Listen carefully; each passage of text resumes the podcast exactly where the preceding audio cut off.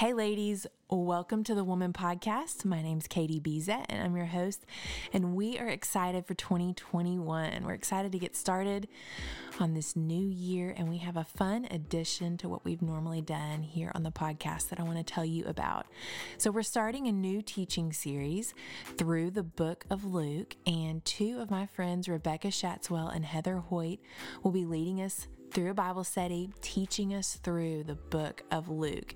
And both of these ladies have been on the Woman podcast before. I'm sure you're familiar with their names, um, but they are both phenomenal teachers and really do have a gift for understanding God's word and helping others understand it. Um, I don't know about you, but it always, it's not always easy to open up God's word and get something out of it that applies to your everyday life. And they just really do have a gift for that. And so I'm just excited excited because I think it's going to be helpful. I know for me personally, it's going to be helpful, and I just really believe that um, for you, it will be as well. So, I want to encourage you to follow along as we read through the book of Luke and study it. Um, this teaching is recorded live at New Life Church in Conway. We have a Bible study on Thursdays at noon, and if you're local, we would love to have you. So, here is our first week going through Luke chapter 1 with Rebecca Shatswell. Hope you enjoy.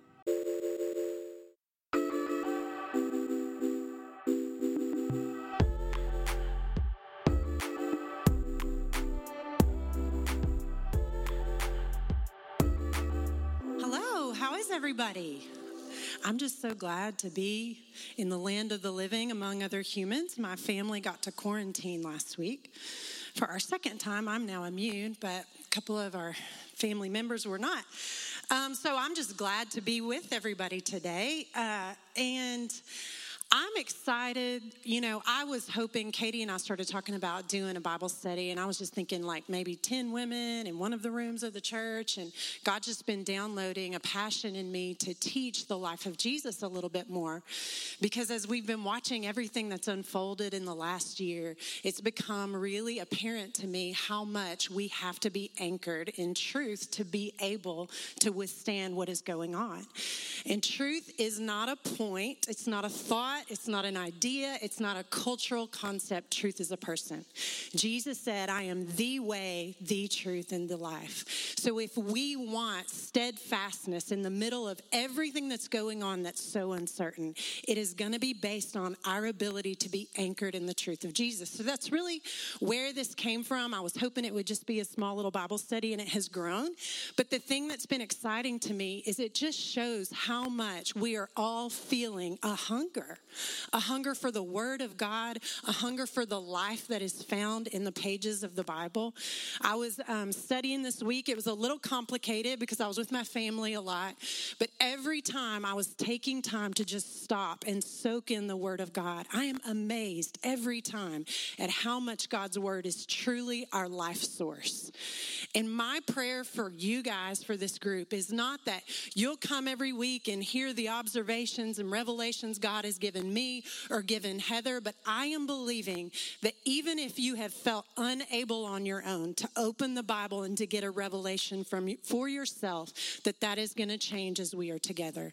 Because God is a good God, and Jesus said that the Holy Spirit will guide us into all truth. He is literally our mentor as we are reading Scripture. And the more we read Scripture, the more we will hear the voice of God. So I'm praying that over you guys. But there is so much in Luke chapter 1 and 2. Who read it? Okay, let's be real. Be honest. You know, I know some of you didn't. It's okay. I was always a last minute person with homework. I was always praying that I didn't get caught on the carpet for homework assignments. Okay, there is a lot in Luke chapters one and two. I was talking with my friend Kit yesterday, and she goes, You're just trying to teach chapter one, right? I said, No, we're going to try one and two. If I'm being honest, we may only cover chapter one today. She goes, Because chapter one is long. I don't know if you guys read um, chapters one and two, but there is so much that happens. So we're going to go until it makes sense for us to stop. And if I have to give you guys some of my notes of things that we didn't get to cover later, I will do that.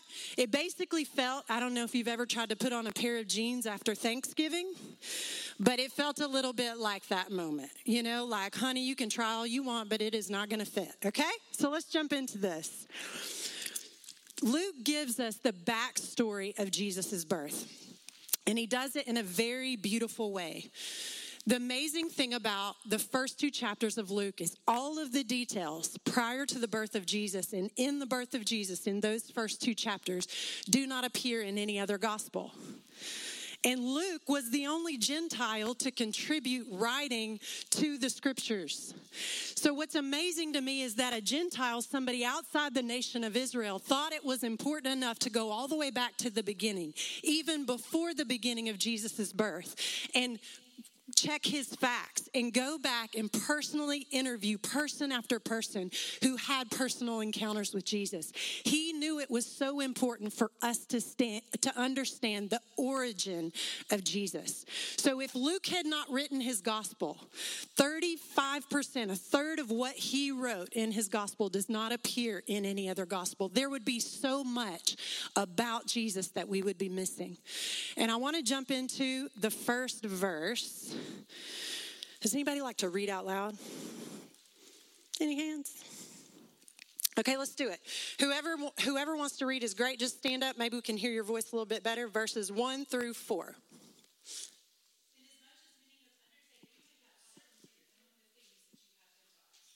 Wow, great reading voice. Yeah, go Carrie. You may get to read more.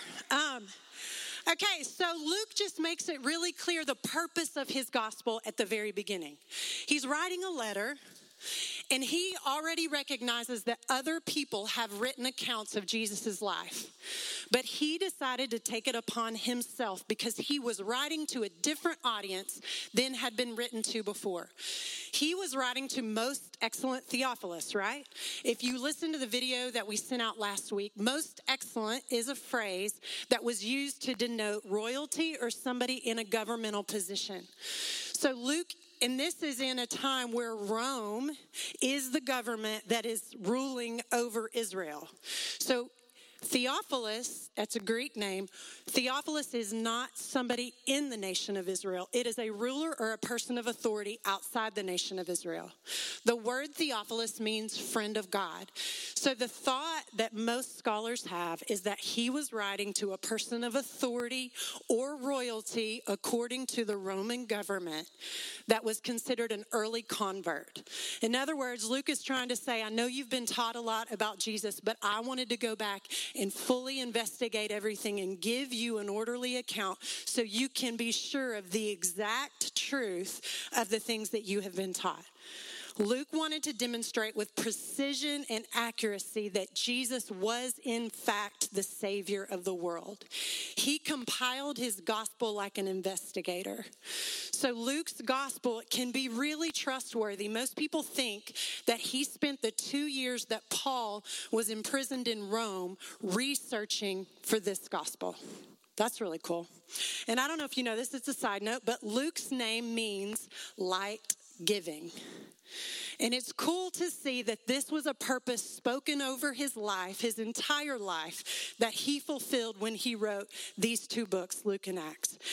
If you have not gotten into Bible study very far, very deep on your own, I just want to encourage you with a few thoughts.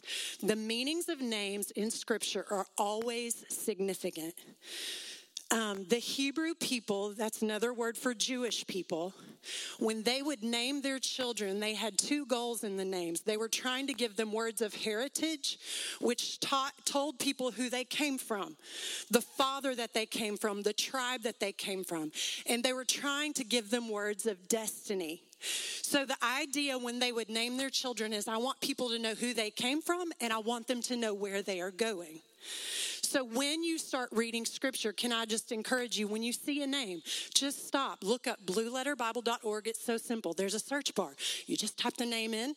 If you don't like King James Version, which I tend to not like it, I just click all the way down to NASB, New American Standard Bible, I think, um, just because it's a little more like an NIV version. I click down to that, and then it will literally pull up all the places that name is used in Scripture. There's a little box at the top. You click strong so you can get the concordance numbers. You click the number beside the name, and voila, you have the name meaning. Okay? I'm just telling you that for anyone who is into research, you can do this all on your own. So Luke's name means light giving.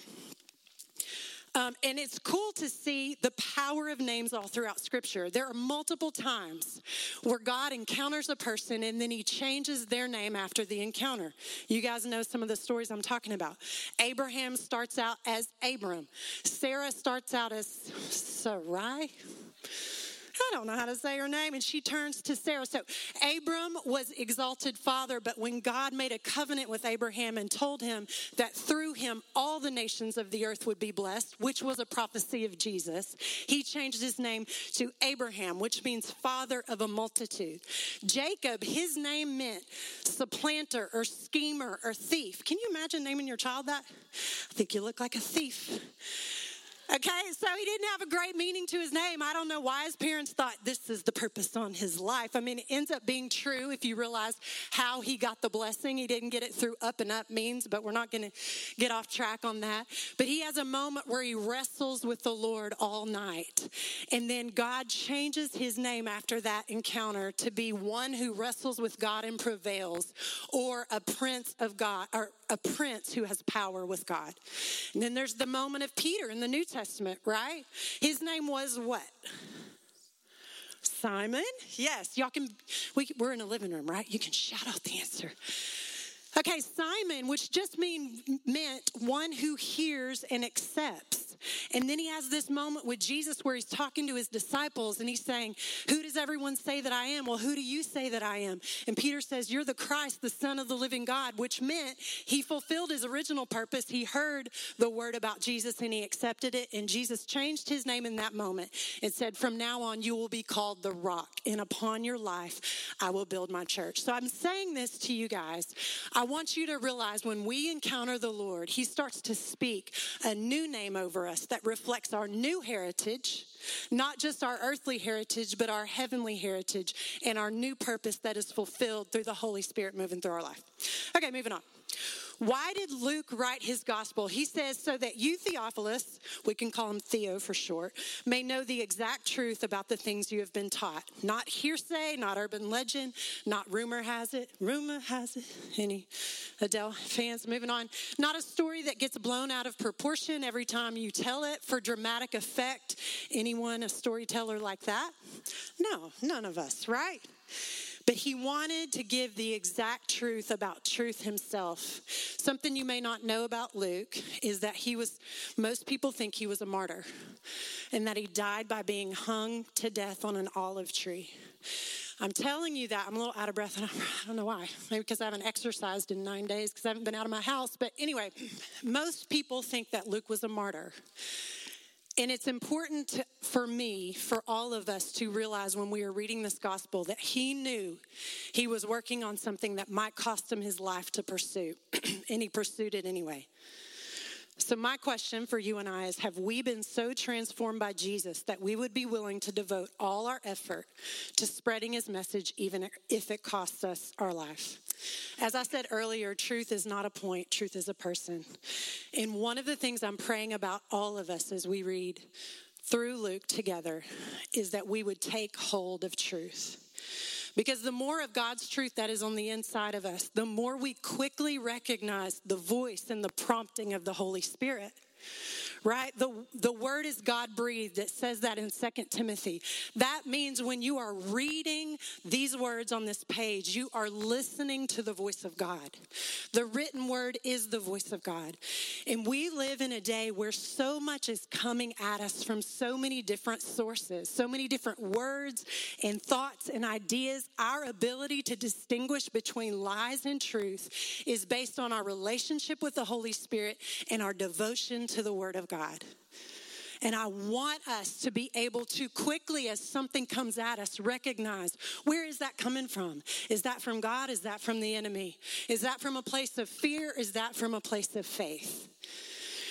I was reading this past week. It's kind of a dark example to share with you, but I follow this account of this um, girl who her entire cause is all about fighting human trafficking.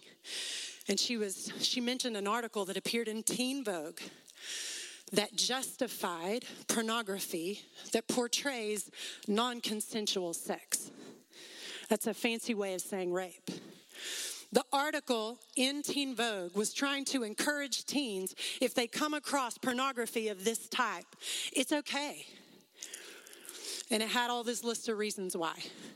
And I'm saying that because recognizing where we're getting our truth from and how badly the enemy is fighting to get his messages into the younger generation is so important. We have got to be alert as the as the warriors of God, as the light bearers with the Holy Spirit on the inside of us. okay, let's pray. Heavenly Father, we thank you for your word. We thank you for this gospel. We thank you for all that you did, Lord God, to set these events in order. We pray that you would open our eyes so we could see wonderful things in your law. There is no one like you, Jesus. We exalt you with all that we have, Father. I pray you would be lifted up and that you would draw all attention to yourself. In Jesus' name, amen. Okay, when Luke opens, we learn of two families that are about to experience miracles. Family number one is Zach Zechariah and Elizabeth. Family number two is Mary and Joseph. Mary and Joseph were engaged, they weren't married yet. Um, but Mary and Joseph are from the kingly line of David. Zachariah and Elizabeth are from the priestly line of Aaron. In case you don't know who Aaron is, it was Moses' brother, the first priest that was established over the nation of Israel. So, verse 5 In the days of Herod, king of Judea, there was a priest named Zachariah of the division of Abijah which was a descendant of Aaron. He had a wife from the daughters of Aaron, both descendants of the priestly line in Israel, and her name was Elizabeth. Verse 6 They were both righteous in the sight of God, walking blamelessly in all the commandments and requirements of the Lord. And yet they had no child because Elizabeth was infertile and they were both advanced in years. Okay, in verse 6 and 7, we learn three things about Zachariah and Elizabeth. First thing we learn is God's perspective of them. In the sight of God, what does he describe them as? Say louder. Righteous. What else? Blameless. Some people say obedient, or some translations say obedient, some say faithful. So God's perspective is that they are trying to do everything they can to obey the voice of God and the word of God in their life. Okay? The second thing we learn is their earthly reality. What is the earthly reality in their life? They have no children. And the third thing we learn is the extent of their pain. What does it say? They were advanced in years. That's a really polite way of saying what? They were old. Okay. This is where it gets really fun to look up different translations, which I did. So let me tell you what all the translations say far advanced in years, well along in years, well stricken in years, getting on in years. They were both very old, getting old, quite old, too old. Of advanced age, older people, elderly, of great age, and the message version says starting to sack. I'm just kidding. I'm kidding. That'd be my version. But I'm wanting you guys to feel the impact of the simple phrase, they had no child. Most back then married young. That means they married usually before the age of 20. So think about it. If you married before the age of 20, you have 20 plus childbearing years.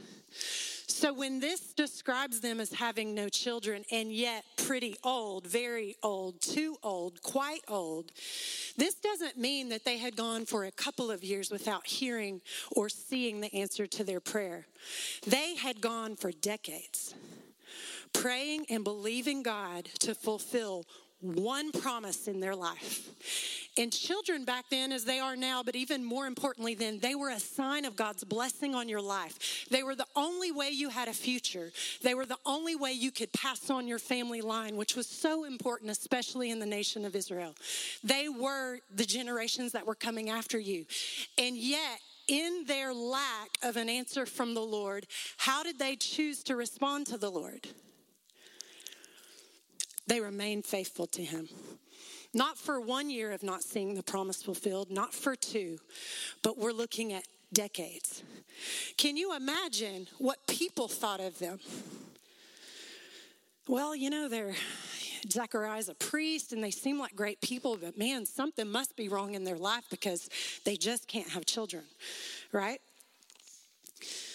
Uh, Ellen, who is actually here in the room, hey, Ellen. Um, she shared a couple of years ago about how God brought her through a season where she was struggling with thoughts of fear and the what ifs would roll through her mind. And God challenged her to replace those what ifs with the phrase, even if, and to stand in that place, even if this happens in my life, I will yet worship the Lord. Even if this never happens, I will still follow him. Even if I don't see the, the result that I'm believing for here on earth, I will remain faithful. Zachariah and Elizabeth were even if people. They worshiped Jesus because he was worthy, not because he was blessing them. They followed because God is good, not because they always agreed with where he was leading them. They obeyed again and again because they knew God could be trusted and they loved him more than they loved themselves. They stayed the course because they knew that God is a greater reward than any other blessing that we seek from his hand. So, my question is can you and I follow in the footsteps of Zechariah and Elizabeth? Through suffering, through storms, through unanswered prayers, can we mature in Jesus and not bail when it gets hard? Not be so discouraged that we check out of life for a little bit and fill ourselves with so many other things so we don't have to think about our pain. Can we instead let our pain cause us to fall at the feet of Jesus and walk through it with Him? Can we love God more than we love ourselves? Verse 8. Now, it happened while he was performing his priestly service. This service was usually one week long. And because there were so many priests in his specific line, most scholars think that Zechariah was able to perform this priestly function one time in his life. So he prepared to do this priestly job. And the job he was going to do is he was allowed to go into the holy place and burn incense on the altar. And a priest could not enter the holy place unprepared. There was all these ceremonial rules and rituals they had to follow to qualify to be able to enter the holy place. In fact, they would tie bells on the feet of the priests because if a priest entered the holy place representing the direct presence of God without preparing, without being worthy, there were priests that would literally just die in, in the presence of God and have to be removed. No one else would go in with them, they would go in alone. So you can imagine there's a little bit of intimidation, right? He's like excited that he's getting in the presence of God, but I'm thinking he's tiptoeing, you know? I might be like, Nothing happened? Okay. So he's performing his priestly service before God in the appointed order of his division. According to the custom of the priestly office, he was chosen by Lot to enter the temple and burn incense. And the whole multitude of people were in prayer outside at the hour of the incense offering. Now, an angel of the Lord appeared to him standing to the right of the altar of incense. I'm pretty sure he didn't expect that to happen when he got in the holy place, right? Why do you think the angel, she, the angel, she, I think it was a he, his name's Gabriel, right? Sorry, Gabriel. Anyway, um, why do you think Gabriel decided to show up to Zechariah in that place? He could have shown up to him in any moment of his life, in any location, and he waits until he is in the presence of God at the altar of incense. Anyone have any thoughts? What? A reward? Yes. You know, he's in the presence of God. You might think of it being a natural place for an angel to show up. But I want you to know there's something really significant about the altar of incense. In Exodus chapter 30 is where God commands Moses for them to build the tabernacle and everything inside of it. And that's where you get the plan for the altar of incense. But you have to fast forward all the way to Revelation chapter 8 to understand what the altar of incense represented. And so I'm going to read from Revelation. Another angel who had a golden censer came and stood at the altar. He was given much incense to offer with the prayers of all God's people on the golden altar in front of the throne. The smoke of the incense, together with the prayers of God's people, went up before God from the angel's hand. What does the altar of incense represent? The prayers of God's people the incense that they would create to burn on that altar, there was a specific recipe that God gave Moses a recipe for a fragrance that was always to be burning in the temple. It was never to go out. And it was such a holy thing that God said, Don't let any perfumer make any other fragrance that is like it. I wish I knew what that smelled like. I'll tell you, cinnamon was in it. So you know it had to be good, right? But this incense, this fragrance was always filling the temple, and it represents that our prayers are always going up before our Father. He's never not mindful of the things that you and I are communicating to Him, they are always in front of Him. The incense altar was the thing that stood in front of the most holy place before you entered the direct presence of, G- of well, he was called Shekinah in the Old Testament, the direct glory of God. Um, Okay, so verse 12 Zechariah was troubled when he saw the angel and fear gripped him. Right, I guess he was, right? Right, don't act like you would be any different. Have you ever gone into the sanctuary over here when no one's in there and the lights are dim just to pray? I have. And I am telling you, if anything showed up in front of me in that moment, I would say a lot of things I shouldn't, run and pray in the Spirit probably all at the same time, right? So Zechariah is immediately afraid, as, I, as you would imagine, but the angel says to him, Do not be afraid. I love those words because every time the direct presence of God shows up throughout Scripture, people are immediately afraid. They've never seen anything like it. And that phrase is the phrase that is spoken to them over and over again. So I want you to say this to yourself say, Self, do not be afraid.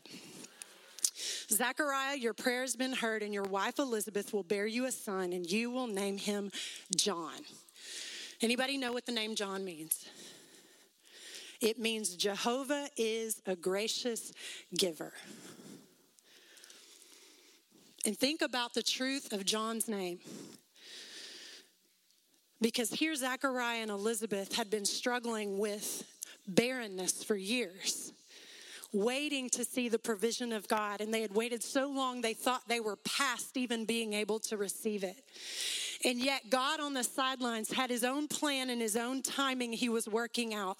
And he had a purpose on John's life that was much bigger than anything his parents would have ever dreamed about.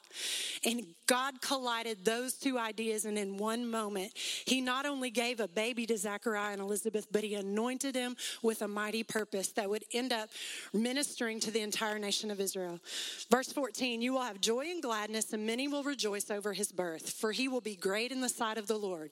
He will will drink no wine or liquor, and he will be filled with the Holy Spirit while still in his mother's womb.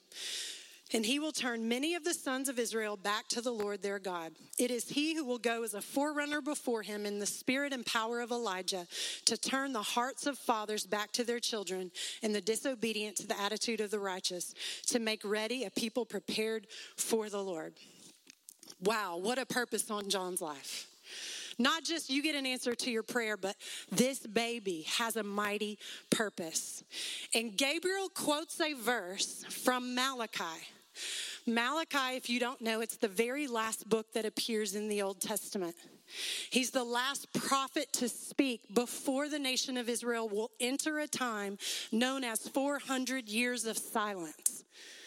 There are 400 years that this nation does not have any prophet that is showing up to speak the word of God to them. And you have to realize, we kind of take it for granted because after Jesus was given as a sacrifice for our sin, God allowed the covering of Jesus' blood over our life to make a way that the Holy Spirit, Holy Spirit, could inhabit you and I who are far from holy. But that sacrifice had not been made yet. The covering had not been made. If the Holy Spirit would have, would have tried to inhabit a person in the Old Testament without the covering of the Lord upon them, it would have been their destruction. And so God would send his word directly through people who would go and speak his word to the nation because people were not hearing the Holy Spirit's voice for themselves. They would hear it through prophets. Malachi was the last prophet to speak before 400 years of silence. And the verse that Gabriel quoted is the last two verses in that book. It says, Behold, I'm going to send you Elijah the prophet before the coming of the great and terrible day of the Lord. You realize the coming of Jesus was great for some and terrible for others. Those who were already broken and discouraged, it was a great day for them. But those who had exalted themselves, it was a terrible day for them. He will turn the hearts of the fathers back to their children and the hearts of the children to their fathers, so that I will not come and strike the land with complete destruction. Those are the last two verses. Doesn't end on a really good note. But they knew they were waiting for someone to come in the spirit and power of Elijah. And Gabriel was telling John, Your son is it. His name is going to be John, but there will be an anointing on his life that the nation has been waiting for 400 years to see. And let me tell you why it was important for John's ministry to precede Jesus. Because after 400 years of silence, the people of Israel, their hearts were very hard. They were not receptive to hearing from God. They had not heard his voice in a long time. And John came preaching a message of repentance. But the Holy Spirit anointed his message so powerfully that even though it was a very simple message, repent, every one of you, for the kingdom of God is at hand, people would line up by the hundreds to be baptized by John. Can you imagine any of us standing on a street corner and saying that today? I mean, would anyone line up? You know, people would probably like yell things at us. You might go viral, not for any good reason, right? So you have to realize the anointing of the Holy Spirit was so strong on John. When he spoke, the people's hearts were pierced. And because of that, they began to recognize their sin. That was God softening the soil of their hearts so that when Jesus, the Son of God, showed up, they were ready to receive him. They were ready to have faith in him. They were not hardened. Does that make sense? Okay, Zechariah, Elizabeth, and John, their names together. Zechariah means Jehovah remembers. Elizabeth means the oath of God. And John's name means Jehovah is a gracious giver. So, together, that family's name meaning is Jehovah remembers the oath of God. Jehovah is a gracious giver. How cool to see that that purpose was on that family's life. Okay, Verse 18 Zechariah said to the angel, How will I know this? For I'm an old man and my wife is advanced in years. What was his first response? Was it one of faith or one of fear? Fear, what was he afraid of? They're old, right? He was worried they were not really going to be able to receive this blessing. So he's saying, Can you give me a sign so that I know this will happen? I love how Gabriel answers him. He's like, You're looking at him, right? Can you imagine an angel showing up somewhere to talk to you? And you're like, Yeah, everything you said is well and good, but I need a sign, right? Like Gabriel is like so over John at this point. So he says, I am Gabriel who stands in the presence of God, and I was sent to speak to you and to bring you this good news. And behold, you will be silent and unable to speak until the day when these things take place, because you did not believe my words, which will be fulfilled at their proper time. How long does it take to have a baby? Nine months, give or take a few weeks, just depends. Right? Nine months. How long is he without a voice? Nine months at least. We don't know how long it took him and Elizabeth to get busy, but nine months plus that time, whatever it was, right? He ends up going for a long time with no voice simply because he decided that his first response would not be a response of faith, but a response of fear. Faith will strengthen you, but fear will silence you. Fear says, I believe what I see. Faith says, I believe God even though I can't see it. Fear says that is impossible. Faith said God's not limited by possible. Fear says, give up, it's over. Faith says, stay the course, it's not over yet. Fear is the enemy's word that brings death, but faith is the word of God that brings life.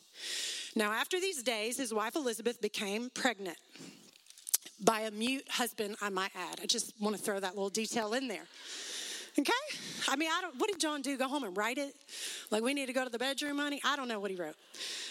And she kept herself in seclusion for five months, saying, This is the way the Lord has dealt with me in the days when he looked with favor upon me to take away my disgrace among people. How amazing. In the sixth month, the angel Gabriel was sent from God to a city in Galilee named Nazareth to a virgin engaged to a man whose name was Joseph of the descendants of David. And the virgin's name was Mary.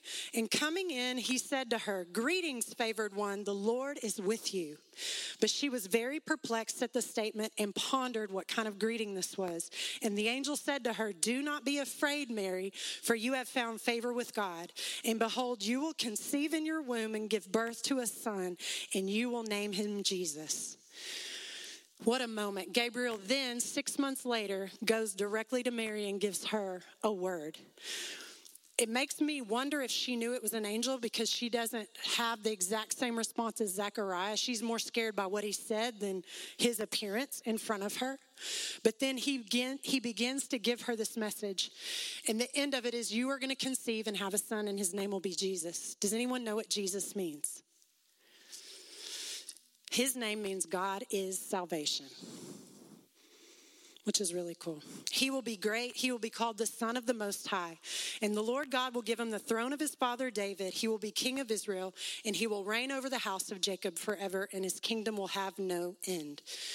Gabriel is referencing a prophecy in Isaiah in Isaiah chapter 9, it says, For a child will be born to us, a son will be given to us, the government will rest on his shoulders. Can we all say, Thank you, Jesus, for that phrase in scripture? His name will be called Wonderful Counselor, Mighty God, Eternal Father, Prince of Peace. There will be no end to the increase of his government or of peace on the throne of David and over his kingdom, to establish it, uphold it with justice and righteousness from then on forevermore. The zeal of the Lord of armies will accomplish accomplish this. But Mary says to the angel, how will this be since I'm a virgin? Okay, you may wonder because Zechariah had a question, right? But he gets a very different response from Gabriel than Mary gets. Is Mary's question a question of fear? No, it's a question of clarity. Why is she asking for clarity? Right, she's a virgin and she just got told she's going to conceive a son. So she's literally like, How? Do, is there a next step? Am I supposed to go be with the man? Like, what are you telling me, Gabriel? Right? So Zechariah wanted a sign because of doubt, but Mary wanted clarity because she didn't understand. Mary was not being told something unlikely, she was being told something unprecedented. What Mary was being told had never happened in the history of the world then or since. Barren women had been healed of their barrenness and enabled to bear children after many years. We see the example of Sarah, the example of Rebecca and Hannah, all in the Old Testament. But never had there been a moment where a virgin had conceived a child. So I just want us to absorb these words that we have heard at Christmas plays all of our lives. Jesus' mother was a woman, but his father was God. A virgin pregnant with child, a child formed not by human conception or an act of the flesh, but by God himself, with no earthly father's involvement. God had not so personally handcrafted a human since Adam and Eve. Think about it. He had not so personally formed a human like this since Adam and Eve. So then it goes on, and behold, even your relative Elizabeth has also conceived a son in her old age. And she who was called barren is now in her sixth month, for nothing will be impossible with God. I love that phrase. She who was called what? Say it again barren, is now what? In her sixth month of pregnancy. So, my question for all of you in this room is what have you been called or labeled? Or what have you spoken over yourself? What words have you heard that did not come from the Lord?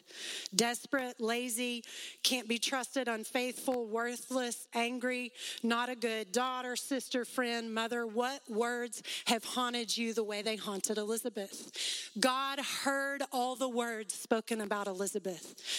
He's heard all the words that have been spoken about you. God knows what others have said, what you have said about yourself, but He also knows that His love for you is greater and His word for you is stronger than that word that is spoken over you, and He knows His plan for you is better. So I want to encourage you that Jesus will have the final word over your life. I believe some of you have words right now that you can remember that God is highlighting for you because He is ready to show you that He is going to do something in your life that represents His goodness, His kindness, and His power in such a dramatic way that you know and everyone else around you know knows that this happened by the power of God. In the Bible, it says that in our weakness, God's strength is perfected. Our inability, our weakness is not just something for the enemy to use to keep us checked out and paralyzed by fear. It is an opportunity for the Lord to show up and get glory through our lives. So I don't know what inability is large in your face right now, what you look at yourself and think, because of this, I cannot do this. I cannot receive this blessing. I cannot walk in this calling. I cannot have. I just want to say to you, whatever has been spoken over you or whatever you have spoken over yourself. I believe when I was in prayer today for you guys that God was telling me He is going to break the power of those words off of your life and that He is ready to do something in your life that you wouldn't have even believed. Do you think Elizabeth would have even believed that this would happen for her?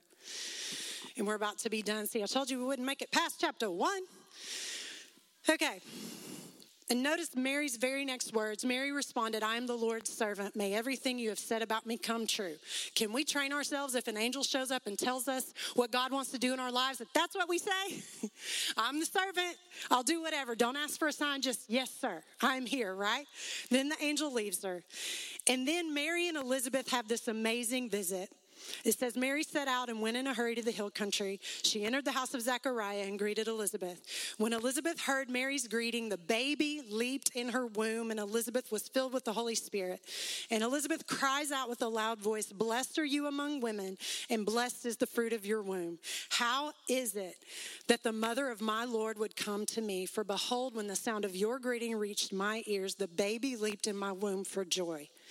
And blessed is she who believed that there would be a fulfillment of what had been spoken to her by the Lord. What's so amazing to me is that the backstory to Jesus' birth is marked by three things over and over again prophecy, worship, and miracles. You see moments where prophecy from the Old Testament is fulfilled and new prophecy is spoken. You see moments of worship erupt out of angels and out of people for what God is about to do. And you see the miraculous happen for more than one person. There is no other one like Jesus. And I want us to think about the miracle that Mary experienced in being able to conceive Jesus. If we believe in that alone, then surely he's the Son of God. If we believe that Mary conceived a child in her womb without a human father, then what is the DNA of that child? Part human, part holy? If we just believe the first chapter of Luke, then we believe all of it, right? Okay, it's so good. Okay, so Mary and Elizabeth get together.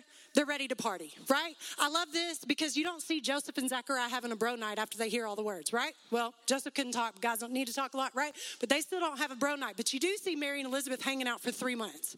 Mary is dying. Can you imagine? She's just been told all this. She's got to celebrate with somebody. No one's going to believe her. But the angel mentioned Elizabeth. She's like, I'm going to Elizabeth's house, right? She walks in. Elizabeth immediately celebrates. I am telling you, we have got to have friends of faith that can stand with us and celebrate with us in our victories and sit beside us in our sorrow and stand with us in our battles. And I'm telling you, if you don't know who those friends are in your life, ask the Lord to show you who those are. Because there is something that happens when two people of faith get together and declare what the Lord is doing. It changes both people. This is what happens when Mary and Elizabeth get together. They're cousins, you know, distant cousins. Mary's young, Elizabeth is old, but it doesn't matter. They are celebrating what the Lord has done for them. And I also want to make a side note baby John leaps in Elizabeth's womb a fetus is not going to recognize an atmosphere shift change when the presence of God enters the room, but a baby will. And I am not being political when I say this, but I am speaking the truth of the Word of God. We have got to take our definition of life from the author of life, not from our thoughts, not what feels good to us, not from any other source, right? There are so many times God speaks his purpose over a person's life while they're still in the womb or even before they are in a womb.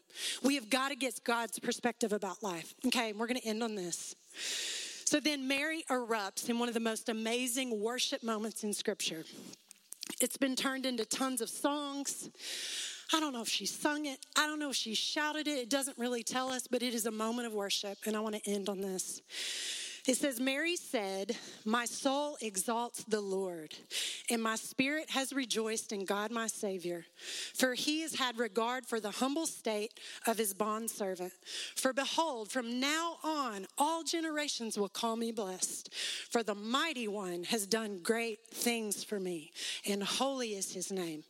I pray we can all say that over our lives. And his mercy is generation to generation towards those who fear him. He has done mighty deeds with his arm. He scattered those who were proud in the thoughts of their heart. He has brought down rulers from their thrones and has exalted those who were humble. He has filled the hungry with good things and sent the rich away empty handed. He has given help to his servant Israel in remembrance of his mercy, not because the nation of Israel deserved it, for their sin was great especially at the time God sent his son, but it was in remembrance of his mercy, just as he spoke to our fathers, to Abraham and his descendants forever. Zechariah's name, remember? His name means Jehovah remembers the oath of God. Jehovah is a gracious giver. That's that family. The next family Joseph, Mary, and Jesus. Jehovah has added to, that's Joseph, their rebellion, that's Mary, which is funny because Mary, Mary doesn't seem rebellious. Jesus' name, Jehovah or God, is salvation. God has added to their rebellion salvation. God came at just the right time in Israel's history. Malachi tells us their sin was so great that if he did not remember his promise and send his son forth in mercy, that instead he would come in judgment. I was praying a few weeks ago, and I don't have any way to verify this, but I felt like the Lord spoke on the inside of me and said, Never has there been a time in history where exponentially the sin of the world has been as great as it is right now. And I felt like he said, But never has there been a time in history where my grace has been exponentially greater than it is right now as well.